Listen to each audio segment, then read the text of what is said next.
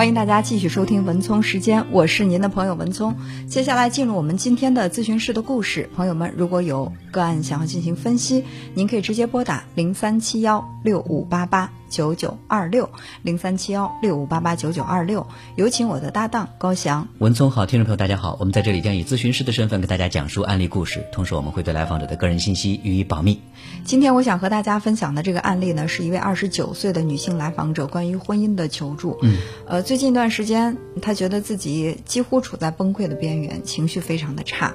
嗯，我就问她是什么样的具体的事件导致这个情绪这样。呃，她就讲了她从恋爱到结婚这么一段时间的经历。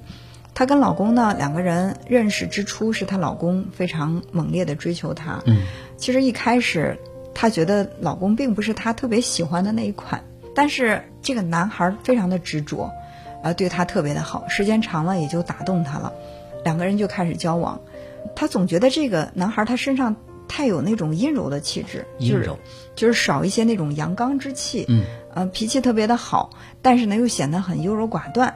在这一点上她始终是对她这个老公不是太满意。但是因为她家是外地的，一个人在当地工作，那碰到一个男孩子对自己嘘寒问暖特别体贴，她也很喜欢这个男孩的那份细腻。嗯，所以一个人你看他的一个明显的优点一定会伴随着一个明显的缺点，或者说一个明显的缺点他背后可能是一个比较突出的优点。对，虽然他在这个女孩眼中是阴柔的，呃，没有主见的，缺少男子汉气概的，但她的感情细致是吗？体贴，感情很体贴，嗯，很细致，很细腻，这又是这个女孩很喜欢的。哦，那在这种矛盾的情况之下，两个人的感情也是一一点点的加深。但是当这个男孩把他们两个之间的这个恋情告诉自己的父母的时候，呃，换来了这个男孩妈妈强烈的反对，就坚决不同意他们交往。嗯，因为在这个男孩妈妈心目当中，说自己家庭条件还可以，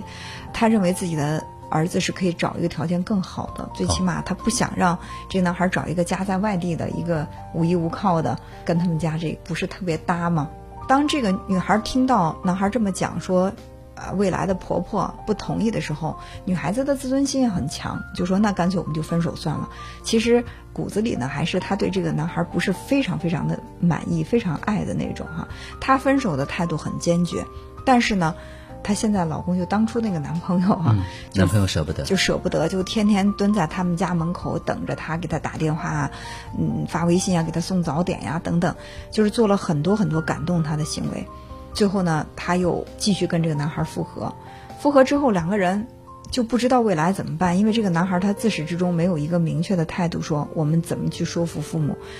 直到这个女孩怀孕了，哦，于是就说要带着这个女孩一起去他们家，说已经怀孕了，就是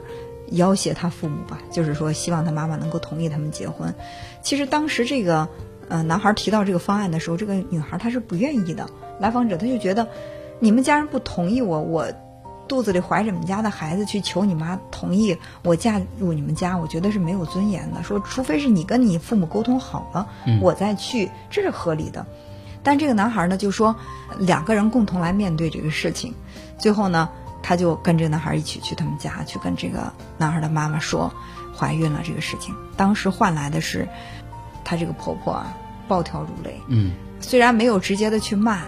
这个来访者，但是当着这个来访者的面把自己的儿子骂得狗血淋头，其实跟骂他是差不多的。对，这个过程能想到不会太顺利，啊，他一直就觉得哎，就是忍气吞声，但是又不能这么一走了之。直到他的男朋友给他妈妈跪下了，哦，啊，就是当时这个行为其实是让他感到有点震惊的。他说为什么会这样呢？当时他在心里是咯噔了一下，就觉得这个家庭其实让他在心里还是有一些犹豫，但是考虑到已经怀孕，木已成舟，嗯，所以呢，就是在这样的一种状态之下，好像就不得已了哈，不得已，她就这样算是勉强的嫁入到了这老公家里。其实她一直是很想两个人单独过，但是她老公呢也不太想离开妈妈，她婆婆呢也是坚决不同意他们搬出去住，于是呢就在他们这个婆婆家住，因为那时候怀孕也正好需要人照顾嘛。再加上孩子出生以后，孩子小也都离不开老人的照顾，女孩子的父母又都在外地不方便，所以就这么顺理成章的就一直在婆婆家住。那么在养育孩子的这个过程当中，就开始有各种各样的摩擦。嗯，她就发现她的这个老公，其实在心里他是对她妈妈非常大的意见。嗯，但是他不敢当面去否定他的母亲，更不敢去跟他母母亲说不。呃，他会在这个来访者面前对妈妈有很多很多的抱怨。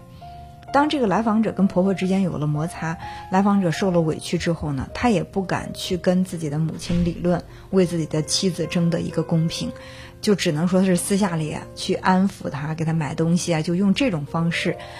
来安抚这个来访者。刚开始的时候，来访者说，哎呀，只要我老公对我好，那婆婆毕竟也是外人，我就不计较那么多。但时间长了，呃，那这种心情要想一点不受影响也是很难的。对，就是越时间越长，她对她这个老公就有越来越多的这种不满意，就她觉得这个男人身上那么那种阴柔的、不独立的、不敢担当的那种气质呢，就让她在心里面生出很多的愤怒。她说她老公其实也不能算是一个妈宝男，因为妈宝男在她看来是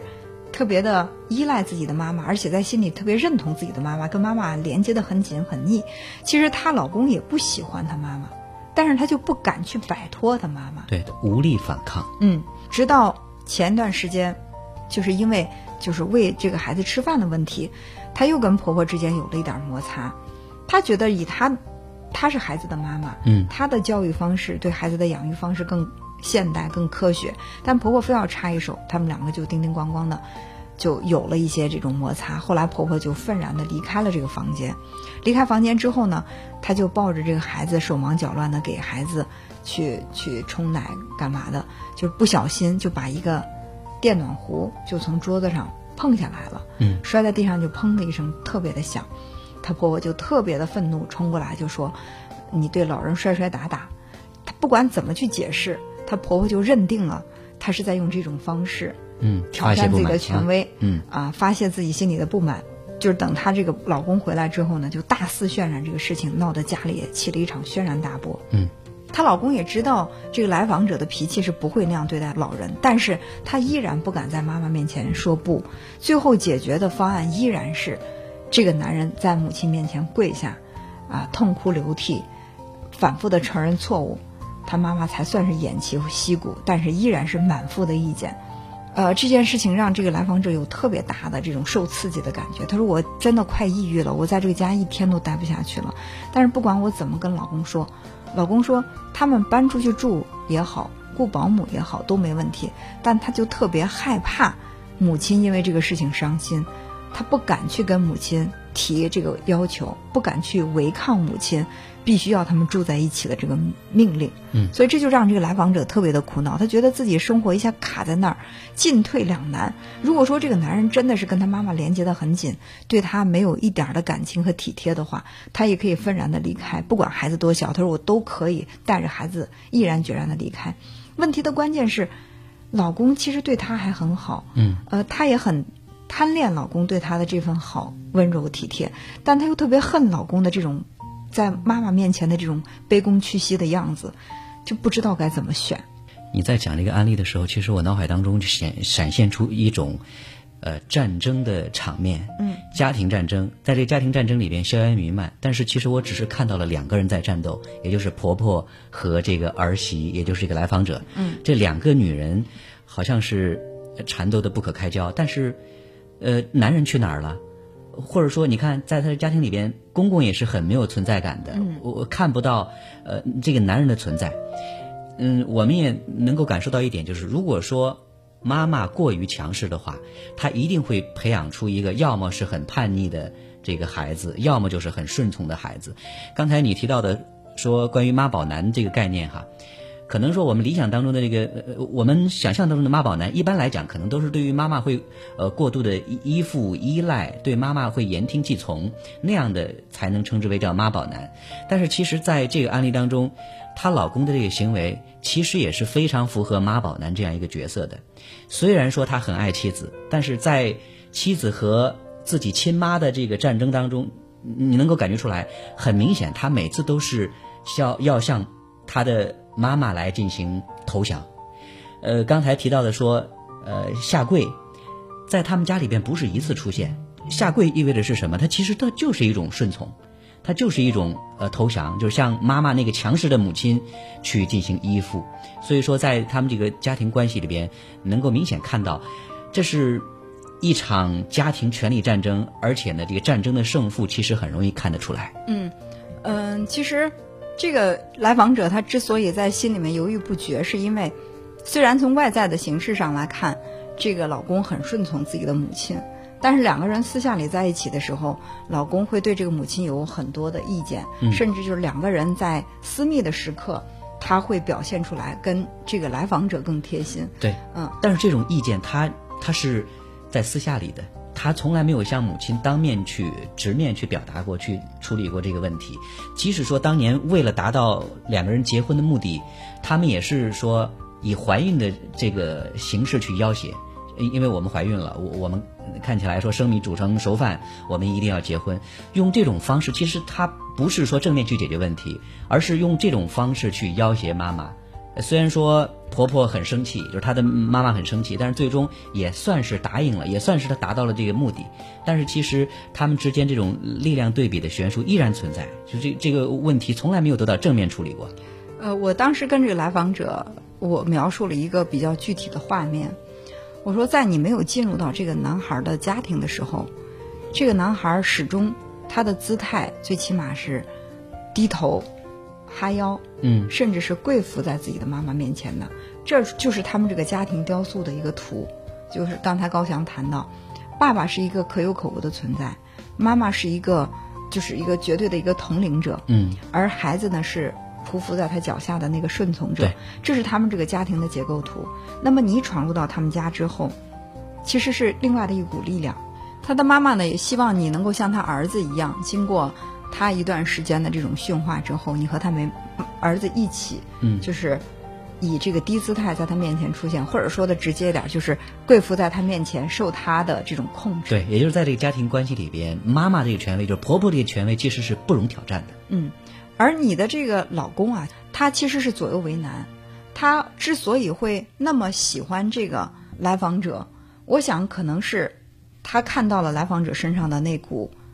我不服输的那种劲头。这种劲头也可能会跟妈妈身上的这个角色有一些类似的部分。嗯，你会发现我们就是很多男人在找自己的另一半的时候，不知不觉会找一个妈妈很像的人。对，当然也不排除一种可能，就是他希望通过跟妻子建立一种同盟去摆脱对于妈妈那种依赖。可是他很矛盾现在。是的，就是一方面他渴望那种自由，但是另外一方面呢，他从心理上他摆脱不了这种压制。对，他卡在这儿就左右为难，所以说对妈妈就表现出来的是一种阳奉阴违，就是表面上是啊、呃、毕恭毕敬，甚至的犯错要跪下来，但是呢在这个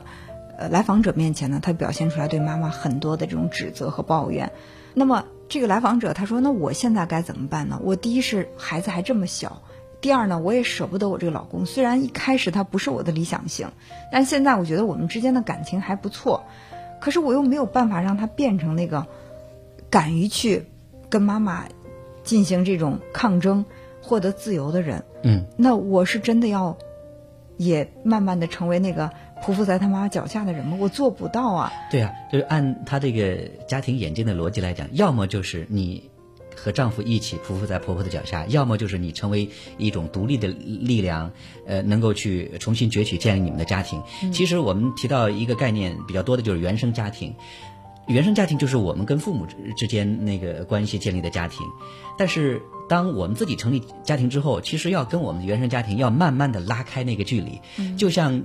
这个来访者她的丈夫一样的，结了婚之后应该是要从爸爸妈妈那个关系里边慢慢脱离，跟妻子跟他的孩子他们能够形成一个小的这个家庭单位，这才是一个更为靠谱的一个方向。嗯，那首先呢就是要跟老公有一个一致的意见，既然不想受婆婆的管控，那么你无论是在经济方面在生活方面，首先你要摆脱对他的依赖。是的，就是因为依赖和掌控他们是相辅相成，你依赖我就要被我控制，那你要是想摆脱我对你的控制，最起码你先要做到摆脱我对你的依赖。对，你要出去独立。对，这个其实是无论这个来访者也好还是她的老公也好，都要去做好的一个呃思想准备。但来访者说 我, 我老公他不敢啊，他害怕一旦我们搬出去，他妈妈会伤心。我说这个其实呃，怕妈妈伤心是一方面，这个当然是需要他去跨越的一个心理的一个坎儿，但更多的是你们在潜意识里面要问问自己，有没有一种我还想得到老人这把大伞遮风挡雨，嗯，想被他们照顾，就这个也可能会成为你们到现在迟迟不肯去独立出去的一个原因。因为来访者说了很多现实的情况，他父母不在身边，孩子现在还小，那确实是需要人来照顾，雇保姆太贵，那老人照顾相对来说会更精心，嗯，也会就是给他们的经济上减少负担吧。对，嗯。但是其实任何事情一体两面，就如果说你接受婆婆对你的照顾，那相应的你要让渡权利，可能说你要接受婆婆对你的这个掌控，那就是在这中间怎么样去进行抉择。我是觉得在这个问题上，她需要跟丈夫要进行达成某一种协议。对，说到底呢，就是你的选择是三个，第一呢，和老公一起跪在婆婆面前；第二呢，是你拉起老公，让他站起来，能够去跟婆婆平等的对话，也就争得你们的这种生活和人格的独立；第三是你还有一个选择，就是你既不想跪下，又拉不起老公，那最起码你自己可以有权利去选择属于你自己的那份独立的生活。这都是我们可以去做的选择。